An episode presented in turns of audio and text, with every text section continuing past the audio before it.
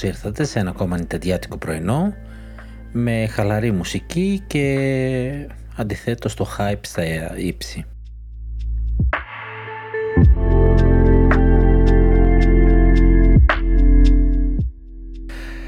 Όσοι με ακολουθείτε και στο YouTube, ίσως να είδατε τα YouTube Shorts που έκανα, ήταν και 3-4, πειραματίζω, δεν τα ξέρω, τα δοκίμασα, είπα να βγάλω το κινητό, εύκολα, γρήγορα, να μην βασανίζομαι, μετατροπές, ιστορίες.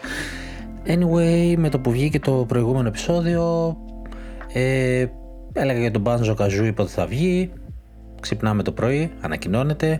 Ε, λέω για το Yu-Gi-Oh! ότι πρέπει να είναι κοντά να βγει, ανακοινώνεται. Αχ, εν τω μεταξύ επεισόδιο στο YouTube δεν ανέβαινε και πολύ φοβάμαι συμβεί το ίδιο και αυτή τη φορά. Θα φροντίσω να μην συμβεί. Θα καθυστερήσει βέβαια έναντι των podcast υπηρεσιών.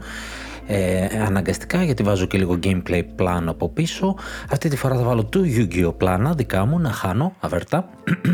ναι. Τι να πεις. Και έχουμε hype γιατί έρχεται το Pokemon Legend Arceus είναι Τετάρτη που γράφεται το επεισόδιο, λίγο πριν το ακούσετε, πριν κυκλοφορήσει, τελευταία στιγμή. Μάζευα υλικό και Παρασκευή βγαίνει. Είναι δύο μερούλες. Βέβαια το παιχνίδι επίσης, όπως έλεγα στο YouTube Shorts, έχει εδώ και 8 μέρες που έχει κυκλοφορήσει. Έχει γίνει leak, το έχουν, το παίζουν και ξέρουμε πραγματάκια. Γι' αυτό, ε, αφού πω 5-10 νέα ρε παιδάκι μου έτσι λίγο να σας ζεστάνω, μετά θα σας πω για το Pokemon Arceus ε, γιατί κάποιος μπορεί να μην ενδιαφέρεται να ακούσει για το Pokemon Arceus. Δεν καταλαβαίνω γιατί. Αλλά ακούστε. Τώρα βέβαια κυρίως θα είναι αλλαγές ε, από τα κλασικά Pokemon. Θα προσπαθήσω να το, να το περιγράψω όσο πιο καλά μπορώ και αυτός που δεν έχει παίξει Pokemon ε, λίγο να καταλάβει γιατί δεν νομίζω ότι αυτό το παιχνίδι θα είναι μεγάλο παιχνίδι σαν Pokemon. Θα είναι μεγάλο παιχνίδι γενικά νομίζω πιο πολύ θα αρέσει σε όλους τους υπόλοιπους εκτός τους hardcore ε, Pokemon fans που θέλουν φυσικά τον ανταγωνισμό έτσι να, και κάποιοι Pokemon οι οποίοι γουστάρουν το competitive αυτούς θα τους, θα τους πικράνουμε, το ξέρουν ε, anyway θα πω 5-10 πράγματα 30 στο τέλος η κυκλοφορία του είναι κοντά και αυτή τη στιγμή που ξεκινάω να γράφω έχει σκάσει ήδη το πρώτο του review και πολύ πιθανό το ένα μετά το άλλο να αρχίσουν να βγαίνουν. Δεν θα πω πόσο καλό ή κακό ήταν. Θα ξεκινήσω με τα υπόλοιπα νέα.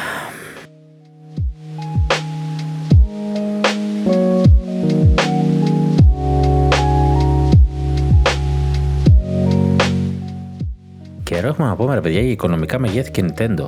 Α, πολύ καιρό. Από το προηγούμενο επεισόδιο, δεν ξέρω. Σπάει το ένα ρεκόρ πίσω από το άλλο οι πολλοί συνεχίζουν και αυτή τη στιγμή μιλάω για Nintendo Switch κονσόλες, για hardware.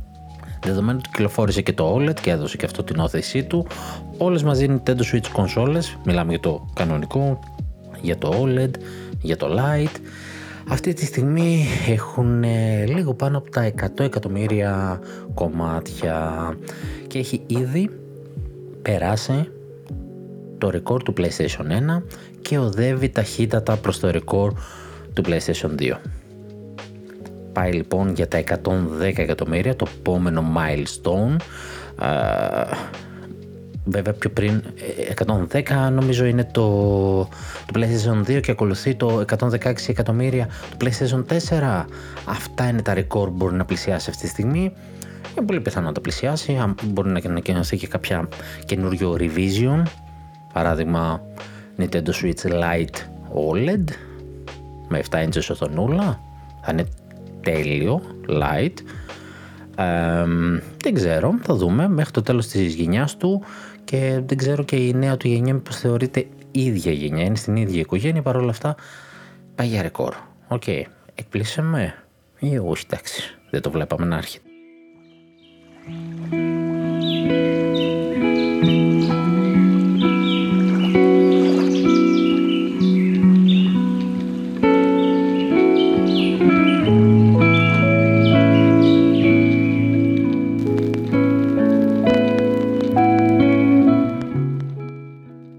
Υπάρχει όμως κάτι άλλο ρε παιδιά που δεν το βλέπαμε να έρχεται και πρέπει να μιλήσουμε.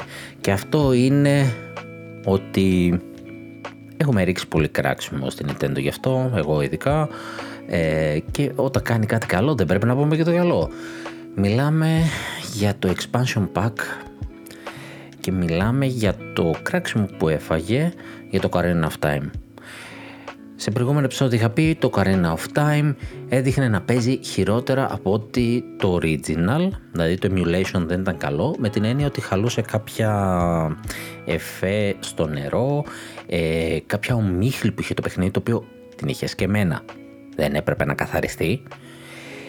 Και βγαίνει το Banjo Kazooie που είπαμε την προηγούμενη εβδομάδα, την προηγούμενη πέμπτη συγκεκριμένα, και είναι διαθέσιμο, κάντε update την εφαρμογή του Nintendo 64 και έτσι θα κάνετε update ενώ ενημερώνεται η εφαρμογή κανονικά μου και ωραία, λέει ενημερώθηκαν κάποια update data που με παραξένευσε και ήρθε μετά η είδηση που μου το εξήγησε. Για όποιον δεν το έχει παρατηρήσει και δεν καταλαβαίνει, όταν κάνει update, κάνει ένα update η εφαρμογή, σου λέει ε, έκανα update το application και πολλές φορές σου λέει έκανα και, το, ε, και update τα data.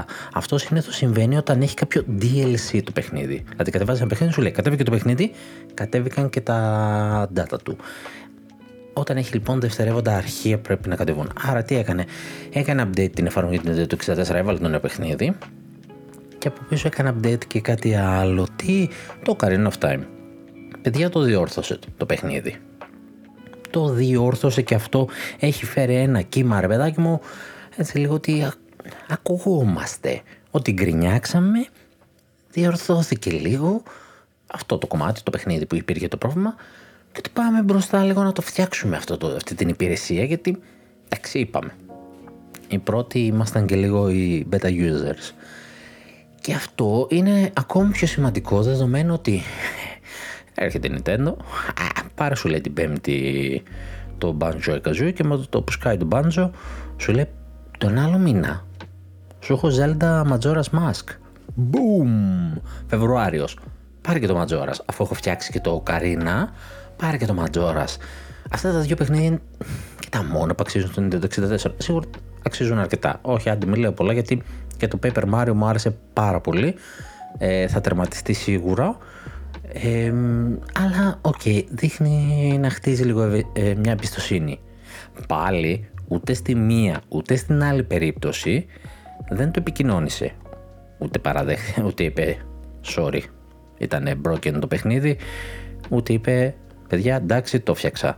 Σαν να μην υπάρχει το πρόβλημα, αλλά τουλάχιστον δείχνει ότι ακούει. Νομίζω είναι λίγο πιο σημαντικό και αυτό. Το αποτέλεσμα το τελικό δηλαδή.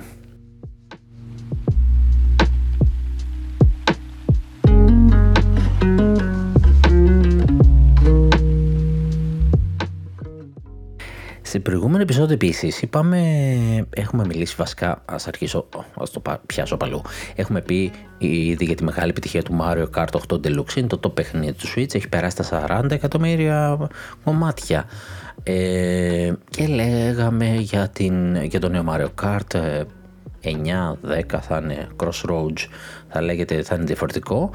Ε, το οποίο όμως πιθανότατα αργεί, πιθανότατα θα είναι launch παιχνίδι της επόμενης κονσόλας.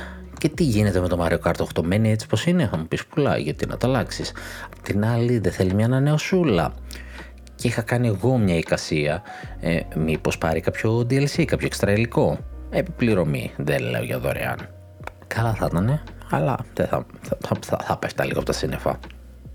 Ενημερωτικά αυτές τις μέρες το Mario Kart ε, ε, χτες δηλαδή 25 έκανε ε, αναβάθμιση, ε, συντήρηση μάλλον το σερβερ, μόνο που δεν βγάζει τακτικά γενικά τέτοιες ανακοινώσεις ότι θα κλείσει και για 5 ώρες για στάνταρ συντήρηση στα online play features. Τι μετά από τόσα χρόνια, τι έπεσε πολλοί κόσμος και αλλάζει κάτι, θα μπορούσε. Μήπως ετοιμάζει κάτι όσον αφορά τα online play, όλο το online, το NSO κομμάτι που ούτως ή άλλως είχε πιαστεί να φτιάξει. Δεν θα πω ότι μπορεί να έρθει το DLC. Δεν θα με χάλαγε. Μπορεί να δώσει καμιά πιστούλα δώρο μέσω expansion pack, να το δώσει έξτρα τυράκι. Δεν θα εκπλαγώ επίσης. Ε, Απλά δεν, δεν, δεν, το βλέπουμε αυτό τακτικά να σχολιέται με το Mario Kart 8 Deluxe και είναι μια εποχή λίγο περίεργη. Περιμένουμε και event, περιμένουμε και direct. Hm. Μήπως το μάθαμε όμως και αυτό. Γιατί τώρα τελευταία εν ώψη του Kirby, ε, το The Forgotten Lands, ένα ιαπωνικό περιοδικό έλεγε για αποκλειστικότητα που έχει στις 21 Φεβρουαρίου για άλλο παιχνίδι. Τώρα επειδή το περιοδικό είναι ιαπωνικό και αυτόχθονες ε, Ιαπωνές δεν είμαστε, ε, έχει γίνει ένα μπέρδεμα αν η μετάφραση σημαίνει ότι έχουν νέα για νέο παιχνίδι γενικά ή για νέο Kirby. Πολλοί λένε για νέο Kirby και μάλλον αυτό είναι λάθος μετάφραση και είναι για ένα νέο παιχνίδι γενικά. Όπου έχουν αποκλειστικές πληροφορίες τις οποίες θα κυκλοφορήσουν 21 Φεβρουαρίου. Hmm. Θα μας δώσουν πληροφορίες για ένα παιχνίδι που δεν έχει ανακοινώσει η Nintendo; Άρα κάπου εκεί έχει event δεύτερη με τρίτη εβδομάδα του Φλεβάρι και θα έχει ανακοινώσεις. Θα είναι και το πρώτο του 22 έτσι λίγο να δώσει παλμό και είναι και ημερομηνίες που συνήθως βγαίνει το και κάνει τέτοια event για να δω το καλεντάρι μου 10 και 17 και 21 είναι Δευτέρα 17 Φλεβάρι παίζει πολύ αλλιώς 10 Μιλώντας πάντα για πέμπτες. Έτσι, τρίτη με πέμπτη παίζει. Ή τρίτη πέμπτη Άρα 8, 9, 10 ή 15, 16, 17. Βάλει μια καρφίτσα στα 17 και πάμε παρακάτω.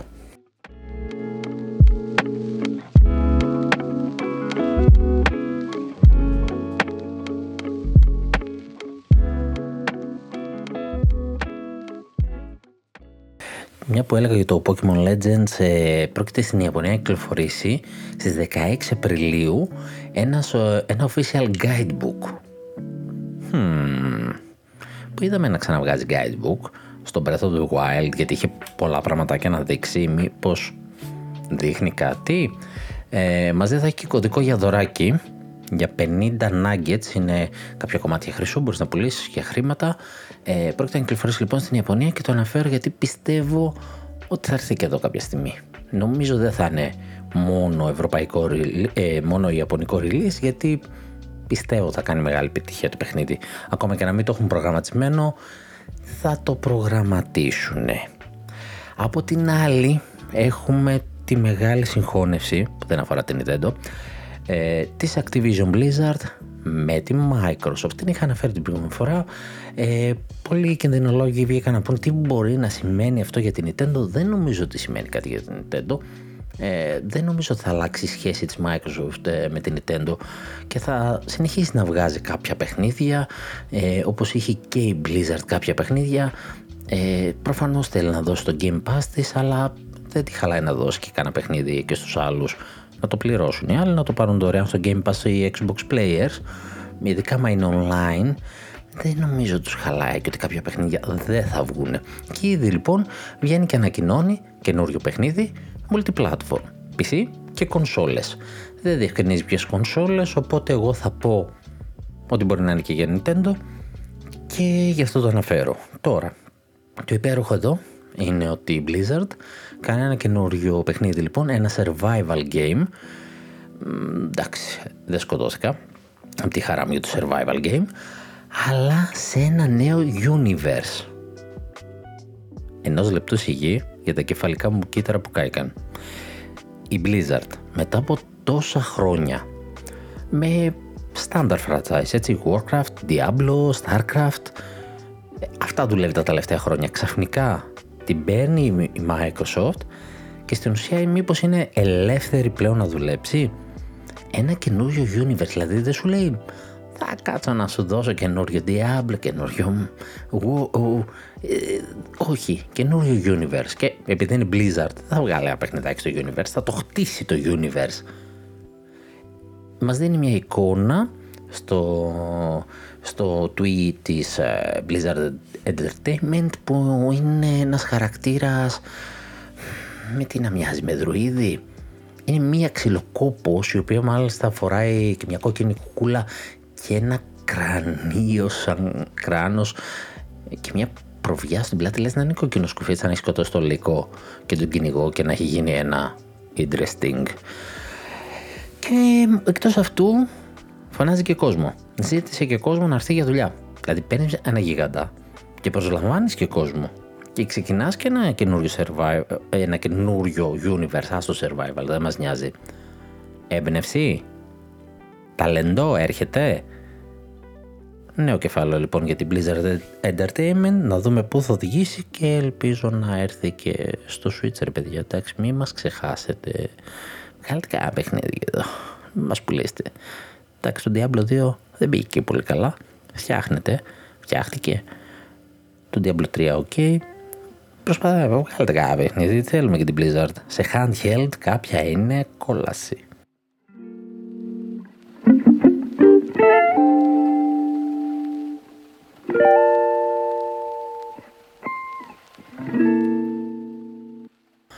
Ένα παιχνιδάκι που είχαμε δει πριν καιρό και νομίζω ότι ήταν σε Indie World της Nintendo. Είχε ανακοινωθεί το Aztec and uh, Aztec Forgotten Gods. Ήταν ένα roguelite παιχνίδι όπου πάλευες με γιγάντια ρομπότ τα οποία ήταν έτσι κάποιες μορφές ε, ζώων και συγκεκριμένα ασδέκων θεών εξού και ο τίτλος. Βέβαια ήταν στο μέλλον και ήταν ρομπότ. Τώρα ο συνδυασμός πως και τι θα δούμε. Ένα λίγο ιδιαίτερο στυλ το οποίο όμως ε, είχε ανακοινωθεί δεν είχε δώσει ημερομηνία και μάλιστα έφαγε και delay ε, πλέον είναι έτοιμο για τις 10 Μαΐου μας έδωσε και ένα καινούριο τρέιλερ ε, πάρτε να χαρείτε παιδιά, μας έδωσε Nintendo και το περιμένουμε 10 Μαΐου για ποιον ενδιαφέρεται κυκλοφορεί στο Switch. Παράλληλα, το άλλο νέο είναι το Life is Strange, το Remaster Collection, το οποίο παίρνει delay στο Switch. OK, okay. Το είδαμε και στο, στο προηγούμενο παιχνίδι, στο καινούργιο το True Colors, το οποίο καθυστέρησε μερικούς μήνες. Α, και ακόμα δεν έχει έρθει και physical. Ήταν να έρθει τώρα physical οπότε πάει κάποιο ανάλογο delay βέβαια για να είμαστε δίκαιοι. Το παιχνίδι φτιάχτηκε από την αρχή για το Switch σε μηχανή για να δουλεύει στο Switch και πάει καταπληκτικά το παιχνίδι και εδώ είναι που με κάνει να αλλάζω γνώμη όταν έλεγα ότι βλέπω το True Colors και εντάξει κακά τα ψέματα είναι ένα adventure ε, δεν θα τιμάει ο κόσμος, πέφτουν τιμές γρήγορα. Σαν χρήστης λες, ε, τώρα το πάρεις day one. Είναι ένα παιχνίδι πλέον έχει full τιμή. Έτσι, δεν είναι ξέρω εγώ στα 20-25 ευρώ, είναι full τιμή. Αλλά βλέπεις το τι δουλειά κάνανε, βλέπεις πόσο καλό έγινε το port και λες, ε, ναι, ρε φίλε, αξίζει τουλάχιστον να τους στηρίξεις. Και μετά, γιατί όχι, να δούμε και τα remaster του Life is Strange και το Before the Storm ε, στο Switch θα περιμένω και για αυτό το physical και τα δύο θα βάλω στο το physical και περιμένουμε. Α, αυτά. Εντάξει, αναμενόμενο λίγο.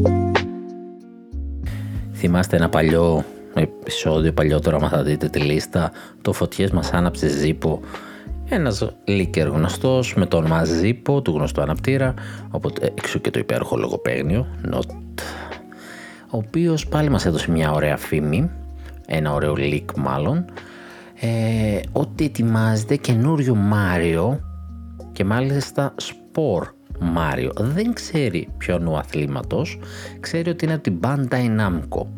Αλλά αν δεν είναι κάποιο καινούριο, η Bandai Namco τι μας έδωσε, μας έδωσε γκολφ, μας έδωσε και το τένις. Τι δεν έχουμε πάρει. Τι έχει καιρό να βγάλει σε Mario Sport. Hmm, μήπως το ποδοσφαιράκι, το Mario Strikers από το Gamecube έχει καιρό να βγάλει συνέχεια; Α; Το οποίο και σε προηγούμενο επεισόδιο είπαμε και, και ο Λίκη Πάντη που έλεγε για νέο Mario Game ότι θα εμφανιστεί φέτος. Ε, βέβαια όλοι περιμένουμε πως είναι το Mario Odyssey. Αλλά εντάξει μπορεί να αναφέρεται και σε αυτό. Δεν ξέρω αν άρχει και άλλο το Mario Odyssey. Πόσο. Επίσης το Hyrule Age of Calamity ε, είχαμε και στο προηγούμενο επεισόδιο κάποια νέα αλλά δεν νομίζω ότι είπαμε το πώς δημιουργήθηκε το Expansion Pass όπου λέει δεν είχαν τίποτα έτοιμο. Δεν είχαν σκοπό να βγάλουν Expansion Pass. Απλά βγήκε ο κόσμος και το ζήταγε. Δηλαδή ο κόσμος έλεγε έχει ιδέες αυτό το παιχνίδι. Θα θέλαμε κάτι παραπάνω, θα θέλαμε από εδώ, θα θέλαμε από εκεί και λένε Hmm, τι δεν έχουμε δώσει παιδιά, δώσουμε κάτι παραπάνω στα παιδιά και φτιάξαν τα δύο DLCs που μας πουλήσαν άρα εμείς φταίμε. Own it. Εντάξει εμείς φταίμε. Όχι εντάξει ήταν πολύ ωραίο. Το πρώτο ειδικά έδωσε πολύ προσθήκη σε νέα όπλα. Το δεύτερο έδωσε και σε story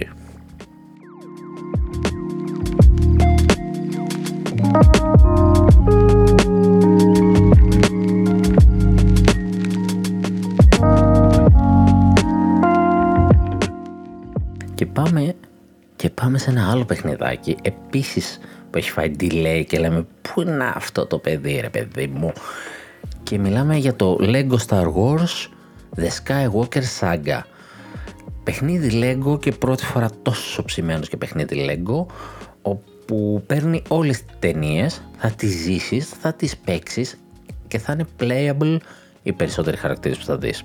Έχει πάνω από 500 χαρακτήρες και πάνω από 300 είναι playable. Ένα μεγάλο εγχείρημα από τη LEGO και από την TT Games. Ε, Warner Bros. συνεργασία, το studio είναι TT Games και έδωσε το τρέιλερ και ήταν πάρα πολύ ωραίο, γεμάτο. Ε, έδειχνε να κουμπώνει τόσο ωραία το θέμα του Lego. Ε, φωτόσπαθα παντού. Αυτό εμένα μου αρκεί. Χάρτες, ιστορίες να δούμε βέβαια πόσο μεγάλο είναι ένα σημαντικό θέμα ε, βέβαια 300 χαρακτήρες να παίξεις, δεν ξέρω, αλλά προφανώς αλλάζεις σκηνή και παίζεις με τον πρωταγωνιστή της σκηνής, δεν ξέρω. Και πόσο, αρκεί, πόσο διαρκεί αυτή η πιστούλα. Να το δούμε λίγο στο, στο σύνολο μετά όταν κυκλοφορήσει πόσο χορταστικό είναι σαν παιχνίδι. Αλλά μέχρι στιγμής ακούγεται καλά.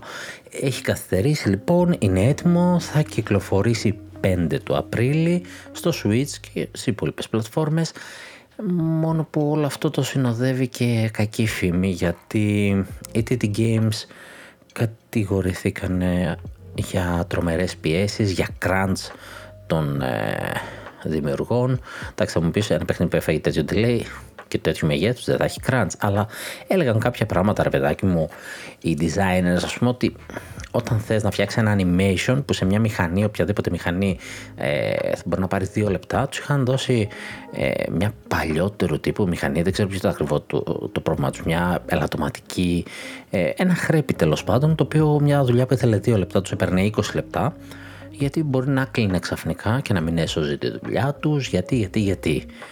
Δηλαδή δεν τους δόθηκαν σωστά εργαλεία. Παρ' όλα αυτά απαιτούνταν να προχωράει η δουλειά. Δηλαδή σχολούσε ο άλλος και του λέει: Πού πας, Πού σχολάς, Εγώ για σήμερα έχω να φτάσει εκεί ο στόχος μας. Δεν τον έφτασε, δεν με νοιάζει αν είναι χρέπη η μηχανή, ρε παιδάκι μου. Φτιάχνε. Και εκείνη το πρόβλημα. Λες το στηρίζω, δεν το στηρίζω. Δεν ξέρω. Είναι, είναι άσχημο αυτό το τρυπάκι που σε βάζουν. Ένα παιχνίδι που ψήνεσαι που αν δεν είχε φάει delay θα το είχα κάνει pre-order μήνες πριν κυκλοφορήσει. Ε, αλλά φαινόταν ότι το delay είναι αλήθεια γιατί δεν είχαμε πληροφορίες. Και τώρα βγαίνει βγαίνει το τρέιλερ με πολύ χιούμορ και λες ναι το γουστάρω και μαθαίνεις ότι έφτιασε αίμα κόσμος για να φτιαχτεί αυτό το παιχνίδι όμως ρε παιδιά. Και είναι ένα πρόβλημα. Τώρα δεν ξέρω βέβαια και το να μην το αγοράσει είναι λύση. Συμφέρει όλους αυτούς που δουλέψανε. Είναι πληρωμένοι. Και κατοχυρωμένοι αν κάτι συμβεί. Δεν ξέρω. Από την άλλη ένας άλλος τρέλος δημιουργός, ο Suda 51, ο γνωστός Ιαπωνέζος developer, ε, ανακοίνωσε ότι... Ανακοίνωσε. Του ξέφυγε και καλά ρε παιδάκι μου σε συζητησούλα, σε συνέντευξη ότι πήγε και από τα γραφεία της Marvel μια, δυο, τρεις, τέσσερις, πέντε βόλτες να δούνε τι project μπορεί να αναλάβει. Ένας πολύ ιδιαίτερος δημιουργός, έχει φτιάξει τα No More Heroes, τα οποία έχουν υπέροχες ιδέες, πρωτότυπες, εγώ κάπου το χάνει η ομάδα. Ε, βέβαια, άμα ενώσει τις δυνάμεις του με το Marvel Studios, αν υπάρχουν και άλλοι, κάποια ομάδα μπορεί να το βοηθήσει, το στυλ του το ιδιαίτερο, ας πούμε, σκεφτόμουν τι χαρακτήρα ρε παιδάκι μου μπορεί να πάρει ο Σούντα, είμαι η Marvel και είναι ο Σούντα και σου λέει να κάνουμε μια δουλειά. Τι του δίνεις; Σαν Marvel. Και σκεφτόμουν έτσι παραβό που είναι. Δηλαδή, ο άνθρωπος έχει και έβαλε στον Amor Heroes κάτι σαν φωτόσπαθο, ας πούμε. Ε, θα του δίνα Deadpool. Θα του δίνα Deadpool και μάλιστα θα του δίνα τα λεφτά να το κάνει με το Reynolds του Deadpool. Να βάλει και φωνή ο Reynolds. Δικιά μου σκέψη. Από εκεί πέρα έχουμε και τη Μικρόιτς η οποία αποφάσισε να, να, να, να, να μας φάει την ψυχούλα με όλη όχι τη ρετρολάγνη, αλλά να, να μας θυμίσει τα νιάτα μας και μετά από τα Asterix, ο Velix και όλα τα άλλα τα project, τα Smurfs που, περιμένουμε, που ήρθαν και άλλα πόσο περιμένουμε, αποφάσισε να κάνει τρία παιχνίδια Garfield. Τρία. Τρία ρε, τρία, ναι. Διαφορετικά. Δηλαδή θα πάρει τον Garfield, θα το κάνει διαφορετικά παιχνίδια και θα... Garfield, ναι, τι, τι, σε χάλασε; Όχι, δεν σε χάλασε. Μεταξύ μας δεν σε χάλασε. Για μικρό παιχνιδάκι, μια χαρά είναι. Θα είναι μάλλον κάτι σε, σε οδήγηση. Το ένα θα λέγεται. Ε, έχει να κάνει με το Garfield White Ride, Garfield Kart Furious Racing, ε, κάποια τέτοια project. Θα δούμε, δεν έχω ιδέα. Θα περιμένουμε νέα. Ε, δεν θα αργήσει μικρό έτσι.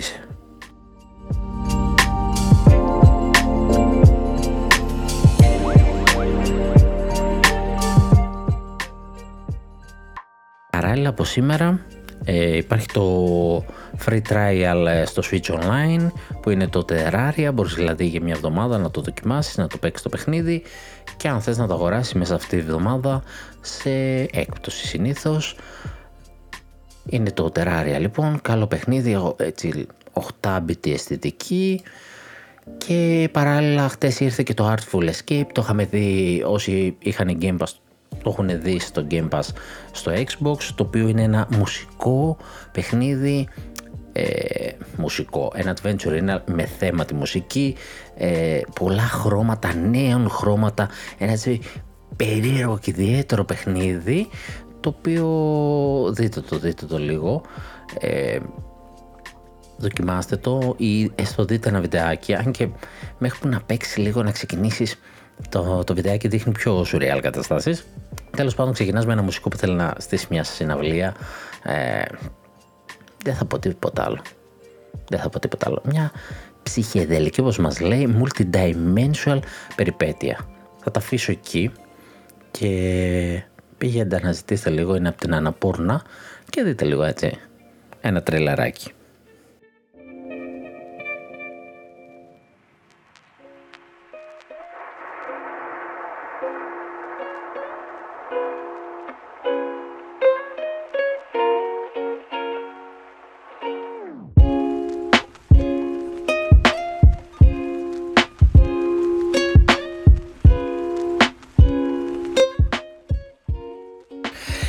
Τώρα ήρθε η ώρα για το Pokemon Arceus. Έχω μπροστά μου μια σελίδα στην τομογραφία σε ένα χαμό. Πανάθεμα αν καταλάβω και τι γράφω κι εγώ. Σκόρπιες πληροφορίες και σκέψεις. Ε, τα περισσότερα, σχεδόν όλα, βασικά όλα, προέρχονται από τον Austin John ε, που έχει YouTube κανάλι, έχει παίξει το παιχνίδι, ε, έχει πάνω από 50 ώρες το παιχνίδι. Το παιχνίδι δεν έχει τελειώσει να μια πληροφορία και είχε ανοίξει ένα tweet και είχε γράψει πείτε μου από κάτω τι απορίες έχετε για το παιχνίδι και θα σας απαντήσω χωρίς spoiler. Λέει θα μιλήσουμε λίγο για την αίσθηση του παιχνιδιού για τους μηχανισμούς, δεν θα πούμε κάτι για ιστορία, δεν θα πούμε κάτι πολύ συγκεκριμένο. Ε, οπότε μαζεύτηκαν κάποιες ερωτήσεις και άρχισαν να, να συζητάνε. Ας πούμε, μια πρώτη ερώτηση ήταν αν υπάρχει ανταλλαγή, το trading, μάλλον υπάρχει, πότε ανοίγει στο παιχνίδι ανταλλαγή και τους είπε ότι μετά από καμιά ώρα, αλλά δεν έχει και πολύ σημασία. Ε, το παιχνίδι είναι single player, έτσι να το τονίσω αυτό, και είναι τόσο single player, δεν χρειάζεται τίποτα και κανέναν για να ολοκληρώσεις το Pokédex σου μόνος σου. Ακόμα και τα Pokémon τα οποία για να εξελιχθούν χρειάζονται ανταλλαγή, μπορείς να το κάνεις μόνος σου, υπάρχει τρόπος. Παρ' όλα αυτά, αν θες κάτι να ανταλλάξεις, γίνεται μεταξύ χρηστών νομίζω. Ε, αλλά δεν έχει σημασία, δεν θα το χρειαστείς. Θα είναι περιττό. Ναι. Το παιχνίδι ξεκινάει με ένα μικρό tutorial και μετά ένα μεγάλο tutorial. Ένα τεράστιο. Το οποίο πρέπει. Πρέπει να κάνεις.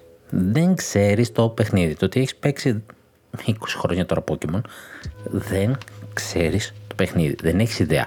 Κάποια πράγματα θα μοιάζουν, θα βγάζουν λογική, αλλά θα είναι δοσμένα αλλιώς. Όλη η δομή, η ιδέα κρατήθηκε, αλλά όλη έχει ένα twist, μια αλλαγή το πώς χρησιμοποιείται το καθετή. Οπότε το Pokédex ε, μπορείς να το ολοκληρώσεις. Δεν χρειάζεται να είσαι το let's go να πιάσεις 100 φορές ένα Pokemon. Μπορείς να αποφασίσεις είτε πιάνοντας πολλαπλά Pokemon είτε κάνοντας train. Λεβεδιάζεται. Έχει σου δίνει κάποιες διάφορες επιλογές και σου παίρνει περίπου, είναι εύκολο σχετικά, σου παίρνει και 10 με 15 λεπτά πούμε, να συμπληρώσεις μια σελίδα στο Pokédex. No problem. Ε, το κάθε Pokemon που κυκλοφορεί, κυκλοφορεί σε διάφορα μεγέθη. Αυτό μπορεί να είναι ας πούμε, μια καταχώρηση στο Pokédex, πιάσει ένα μικρό, ένα μεγάλο και δεν σημασέβεται και σχεδόν όλα, μόνο όχι όλα, έχουν αλφα. Τα αλφα είναι ε, πιο μεγάλες εκδοχές του Pokemon, πιο επιθετικές, σε πιο μεγάλο level, έχει φτάσει με τα κόκκινα μάτια. Ε, είδαμε και από τρέιλερ και άλλες μορφές. Ε, υπάρχουν κάποια σαν φύλακες ε, που τα αντιμετωπίζεις πολύ διαφορετικά αλλά τα αλφα είναι κάτι συχνό. Ε, πολύ σχετικά νωρίς, σχεδόν από την αρχή του παιχνιδιού, μπορείς να πάρεις τα right Pokémon, να κολυμπήσεις, να πετάξεις ή να καβαλήσει το Darando, το Reindeer και να κυκλοφορήσει το χάρτη.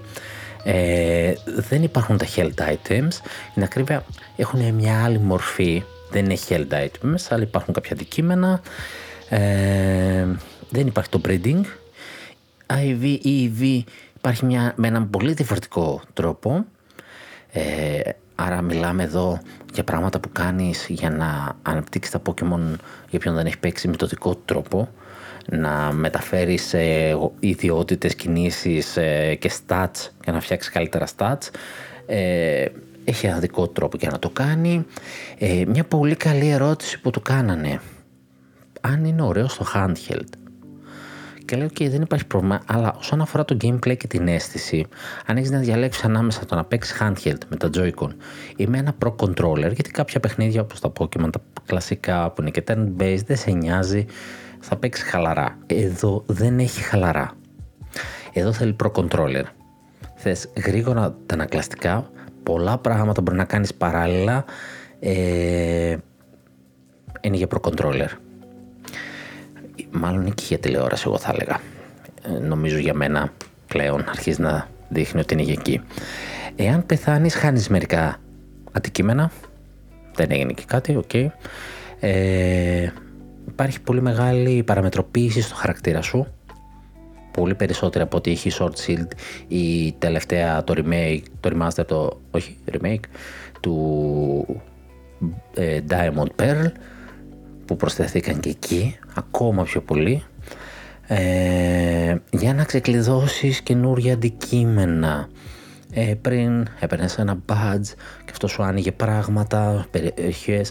Εδώ τώρα στην πόλη που είσαι στην Jubilee, τα shop που έχεις, τα μαγαζιά θα σου δίνουν side quest, τα οποία θα παίρνεις, θα κάνεις και μετά θα σου ανοίγει λίστα με νέα αντικείμενα, πιο δυνατά αντικείμενα που θέλεις. Ε, τι άλλο; Το να ξεφύγεις από τη είναι open world και είναι open world δηλαδή ε, δεν έχει αυτή τη γραμμικότητα συνήθως open world λέμε ότι είναι ένα χάρτη που θεωρητικά μπορείς να πας όπου θέλεις αλλά πρακτικά σε καθοδηγεί αν ξεφύγεις της γραμμής σου αν ξεφύγει αρχίζεις ψάχνεις θα είναι θα υπάρχει ανταμοιβή όπως ας πούμε στο Breath of the Wild που κάτι ανακαλύπτεις, βρίσκεις αντικείμενα, ναι, θα υπάρχει. Το νιώθεις ότι κάτι κέρδισες. Υπάρχουν και ούτως ή άλλως αναλώσιμα που πρέπει να βρεις, πέτρα, ξύλο, δεν ξέρω εγώ τι χρησιμοποιεί. Ε, και είναι και μια ευκαιρία. Και αυτό γενικά θεωρείται ότι είναι rewarding. Τα περισσότερα από αυτά ε, που χρειάζεται τα αντικείμενα για να κάνεις ε, έχει πάρα πολύ crafting. Τη Pokéball δεν τις αγοράζει, έχει crafting. Αλλά μπορείς τα αντικείμενα, αυτά τα υλικά, τις πρώτε ύλε να τις αγοράσεις όσο αναβαθμίζεις τα, τα shops, μπορείς να τα αγοράσεις. Γενικά μπορείς και να τα βρεις άμα ψάξεις εύκολα. Ε, ο σίδερος είναι λίγο πιο δύσκολος. Ε, τα περισσότερα μπορείς να τα βρεις. Ε, και μάλιστα υπήρχε μια περιγραφή ε, πώς τα μαζεύεις, στέλνεις Pokemon. Στην ουσία προχωράς και ενώ προχωράς πετάς Pokeballs και κάνεις μάχες, συλλογή αντικειμένων ε, και λέει έχει τύχει ας πούμε να υπάρχει τριπλός βράχος και να πετάς την Pokeball και στον ένα βράχο με τα καπάκι της δεύτερη ή τη τρίτη. Τρία δηλαδή, όσο το ένα μαζεύει τον πρώτο βράχο, να στείλεις στο δεύτερο, με τα καπάκι να στείλεις στον τρίτο. Ε, μάλιστα και στο τρέιλερ έδειξε ένα bullet time τη στιγμή που πετάς, που σημαδεύεις ε, την Pokeball ε, και χαρακτηρίστηκε ότι έχει μια αίσθηση ρε παιδάκι μου πώς βλέπεις έναν εχθρό, ξέρω εγώ, και πετάς μια χειροβοβίδα. Κάπως έτσι, ότι παπ, κάνει ένα bullet time, το πετάς, κάτι γίνεται, συνεχίζεις. Αυτό είναι κάτι που γίνεται συχνά προχωράς σου την πέφτουνε, πετάς Pokéball, ε, είναι πολύ, ξεχνά, ξεφεύγει πολύ από το turn-based που ξέραμε μέχρι τώρα και το χαλαρό το παιχνίδι. Θέλετε ένα κλασικά αυτό που έλεγα πιο πριν. Τι άλλο, ε, ανέφερε κάτι για level up των, ε, των moves που έχουν τα Pokemon και έτσι ξεκλειδώνει τα style, το normal style, το strong style και το agile style. Ε, το οποίο αυτό το έχουμε δει σε προηγούμενα βίντεο ε, πόσο στρατηγικό είναι μια που... αλλά δεν μπορείς να το κάνεις κατάχρηση. Ε, εδώ είναι το κλειδί, δεν μπορείς να το κάνεις κατάχρηση.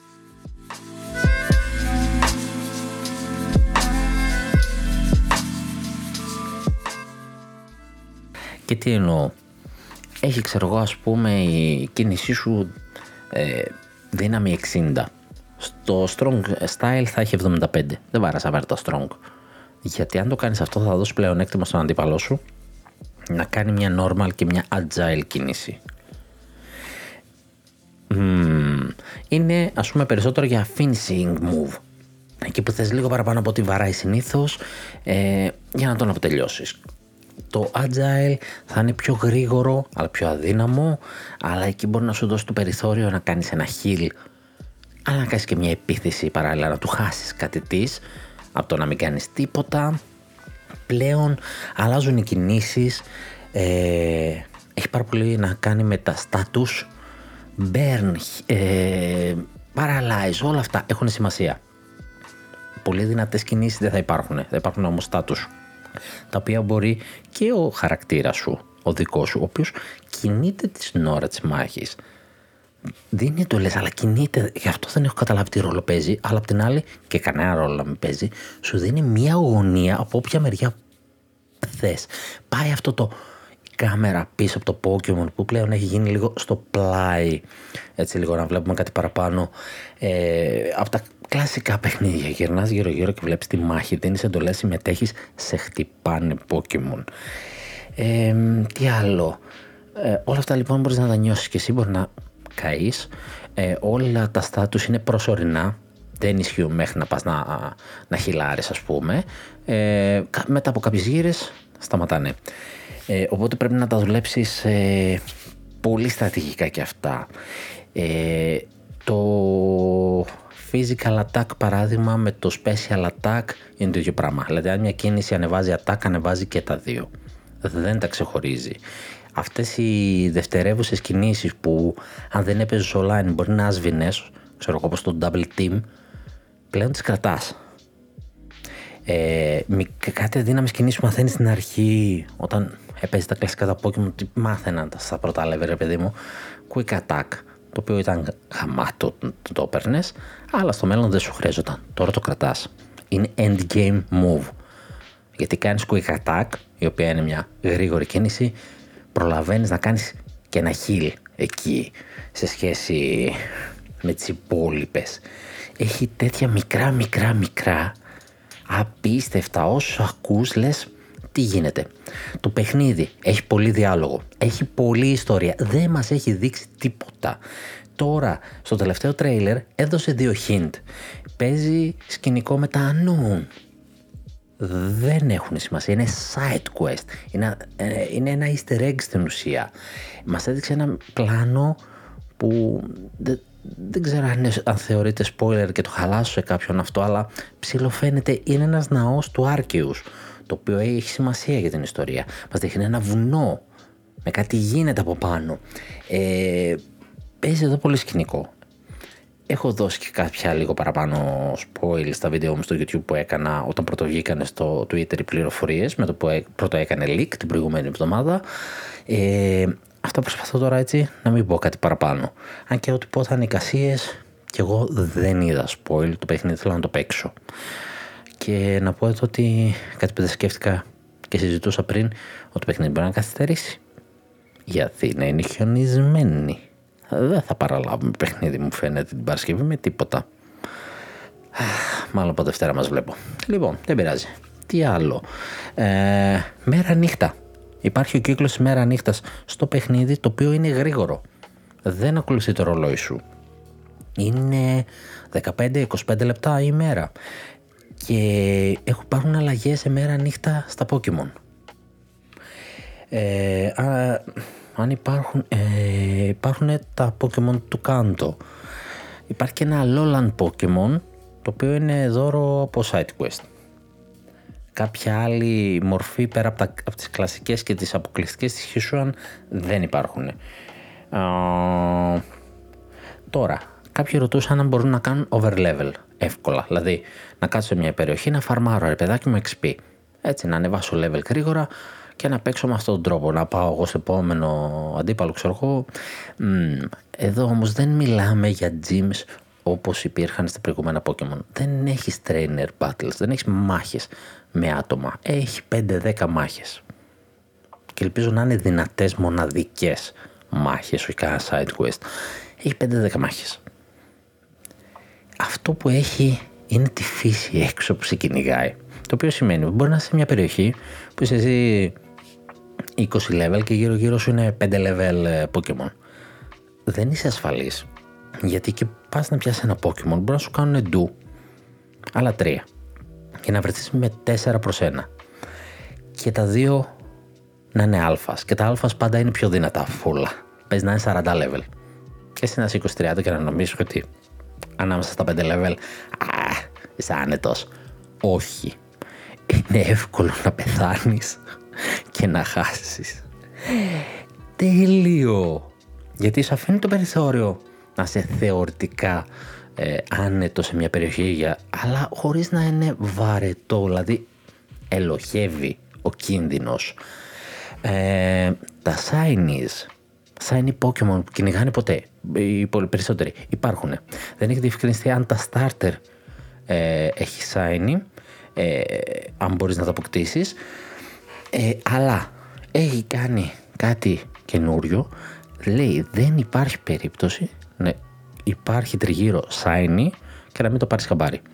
Φαίνεται, βγάζει σύμβολο, κάνει θόρυβο. Ακόμα και αν πετάς ψηλά με το Braviary που έχει ε, θα το πάρεις χαμπάρι. Εν τω μεταξύ, μια περιγραφή, αυτή τη βρήκα παλού, για τον Breviary λέει ότι μπορείς να γυρίσεις κανονικά όλο το χάρτη. Δεν ξέρω. Βέβαια, άμα γυρίσει όλο το χάρτη, τώρα σκέφτηκα ότι πόσο εύκολο να τον εξερευνήσεις. Ε, Πάντως λέει, βλέπεις από κάτω κανονικά τα Pokemon, μπορείς να κάνεις βουτιά, να, να κάνεις επίθεση. Ε, είναι λίγο πάνω από τα 240 Pokemon. Α, τι άλλο, τα γραφικά. Τα γραφικά είναι καλύτερα από το Sword and Shield. Εντάξει, δεν είναι wow, αλλά είναι Pokemon. Δεν περιμένεις το wow και είναι και για το Switch. Είναι πολύ καλά και γι' αυτό λέω μαζί με το ότι θέλει Pro Controller με βλέπω για τηλεόραση. Ε, έχει πολλά side quest. Δεν είναι όλα διασκεδαστικά γιατί αρκετά είναι για να ολοκληρώσεις το Pokédex σου. Απ' την άλλη, βέβαια, αυτό σημαίνει ότι έτσι πώ πήγες μια βόλτα και μάζεψες Pokédex, μπορεί να γυρίσει πίσω, να, σου, να μιλήσεις με 10 άτομα και τα 5 να χρειαστεί να τους ξαναμιλήσεις και να έχεις ολοκληρώσει το, το, την αποστολή σου, γιατί αυτό σου ζητούσαν, να ολοκληρώσεις μια συγκεκριμένη σελίδα του Pokédex σου. Γενικά όμως σε βάζει να κάνεις πράγματα.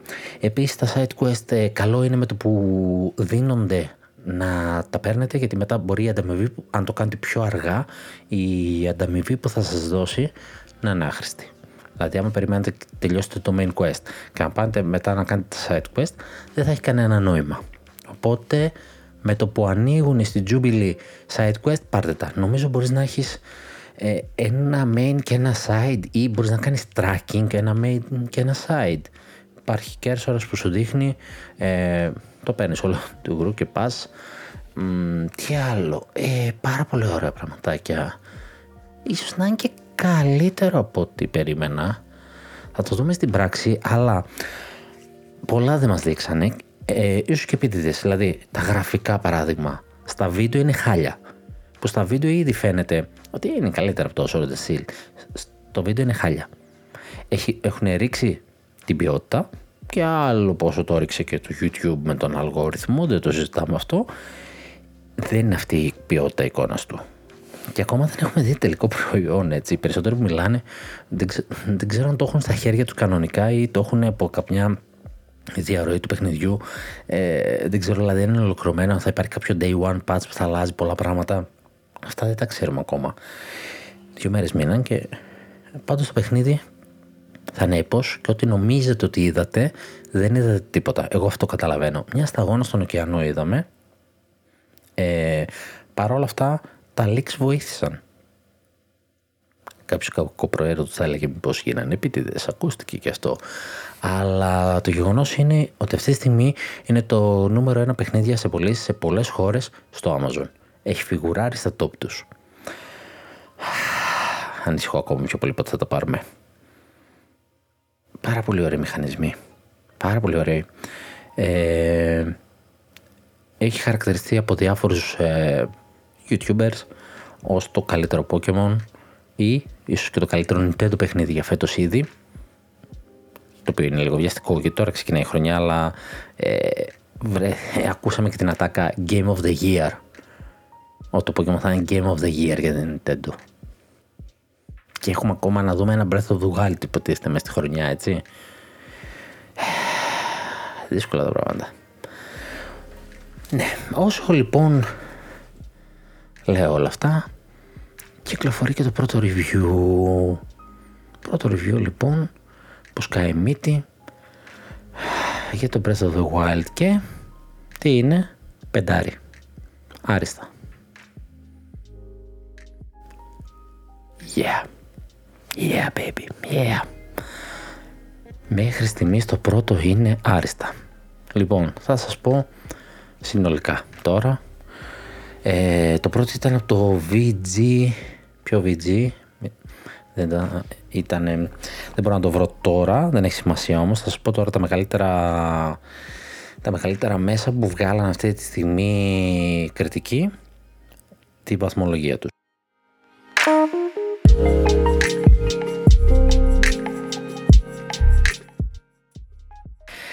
Είναι το Game Informer που έδωσε 8,5 στα 10 είναι το Games Radar που έδωσε 4,5 στα 5, είναι το Shack News 8 στα 10, το Game Reactor έπεσε λίγο πιο κάτω, είναι 7 στα 10, το Metro 8 στα 10, το Eurogamer γράφει Recommended, δεν έχει βαθμολογίες μάλλον πλέον, το Polygon ομοίως Recommended, το The Verge δεν έβγαλε ακόμα ε, και αυτά είναι τα πρώτα από μεγάλα μέσα νομίζω θα είναι ένα must παιχνίδι. Δεν ξέρω αν το 8,5 σας φτάνει ή θέλατε κάτι παραπάνω. Αλλά τι παραπάνω θέλετε, φτάνει 8,5 εντάξει μια χαρά. Ανυπομονώ, δεν λέω τίποτα άλλο.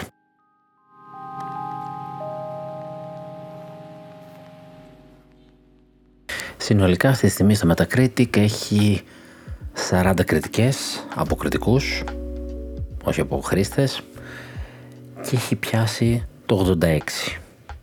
Ένα πάρα πολύ καλό σκορ λίγο ακόμα το θέλουμε βέβαια. Άμα είναι να μιλάμε και με the Year, σίγουρα. Ε, σκέψω ότι 88 έπιασε το, το Metroid Dread. Ε, του δίνει μια πάρα πολύ καλή στην κατάταξη σειρά. Δεν μπορώ να το απολογίσω τώρα γιατί δεν μπορώ να δω μόνο τα first party. Να μην υπολογίσουμε κάποιο indie που πήγε στο 90 ή στο 88 ε, αλλά σίγουρα είναι κάπου στη δεκάδα, δεκαπεντάδα. Να δούμε και αν οι πωλήσεις το δικαιολογήσουν αυτό. Εντάξει. Δεν νομίζω ότι χρειάζεται να πω κάτι παραπάνω νομίζω είναι ένα δυνατό παιχνίδι μια καλή προσθήκη ακόμα στην πλατφόρμα και ένα, ένα Switch. Όχι, ένα Pokemon το οποίο χρειαζόμασταν.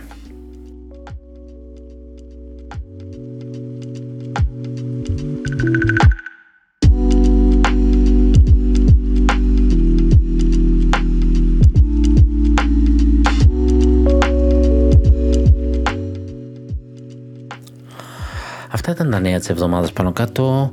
Ε, κατά τα άλλα την πέρασα παίζοντας ε, Master Duel, Yu-Gi-Oh! Ένα ωραίο ε, online παιχνίδι, ένα δωρεάν παιχνίδι. Βέβαια είναι, για μένα δεν είναι ακριβώς παιχνίδι, αλλά μια πλατφόρμα να παίξεις το παιχνίδι το Yu-Gi-Oh! με τις καρτούλες, όμορφο και ωραία. Ε, είναι λίγο φιλικό προς τον νέο παίκτη. Σε κάποια σημεία ίσως να μην είναι φιλικό στον παλιό τον παίκτη που έχει αρκετές γενιές να παίξει αλλά έχει αρκετό σόλο που σου ξεκλειδώνει κάποια deck. Είναι λίγο γαλοντόμο αυτή τη στιγμή με τα πετράδια που δίνει και μπορείς να αγοράσεις πράγματα. Ε, έχει αρκετά πραγματάκια. Για αρχή μπορείς να ασχοληθείς αρκετές ώρες ε, και να μην χρειαστεί να πληρώσεις. Όχι ότι γενικά μπορεί να χρειαστεί να πληρώσεις, αλλά άμα θες να είσαι ανταγωνιστικός και να παίζεις online και τελειώσει όλο το solo, δεν ξέρω κατά πόσο είναι εφικτό. Δεν έχει βρεθεί ακόμα κάποιο σύστημα που να προσθέτεις στις ήδη υπάρχουσες σου κάρτες ε, στο online παιχνίδι όπως έχει κάνει το Magic the Gathering στα Prinko Strategic Decks που έχει ένα κωδικό πούμε, και αποκτάς το deck και στο online ή κάτι αντίστοιχο έχει και το Pokemon Trading Card Game το οποίο αρχικά όταν βγήκε δεν μπορούσες να παίξεις αν δεν είχες στην κατοχή σου τράπουλες πραγματικές. Δεν μπορούσες να αγοράσεις τράπουλες μετά προσθέθηκε αυτή η δυνατότητα και πάλι πολύ περιορισμένα ε, αλλά το ήθελε η Konami, το ήθελε βασικά το franchise του Yu-Gi-Oh! γιατί είχε μείνει σχέση με τα υπόλοιπα αντίστοιχα trading card game πίσω. Ε, και θα αφήσω το σχολείο μου εδώ. Ε, το gameplay τρέχει στο YouTube. Τρώω ξύλο αβέρτα. Και αυτό ήταν το νιντεντιάτικο πρωινό αυτής της εβδομάδας.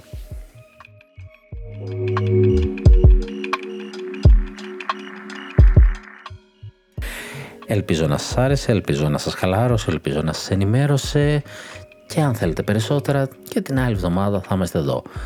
Ε, και όχι, μπορεί την πιο άλλη άμα δεν έχει νέα, OK, okay, εντάξει, συμβαίνει αυτό καμιά φορά να βγάζω στις δύο εβδομάδες επεισόδιο, αλλά συνήθως εκεί του πατσίζω με κανένα βιντεάκι στο YouTube. Όπως και να έχει, καλή εβδομάδα να έχετε, καλά να είστε, καλή συνέχεια, γεια σας.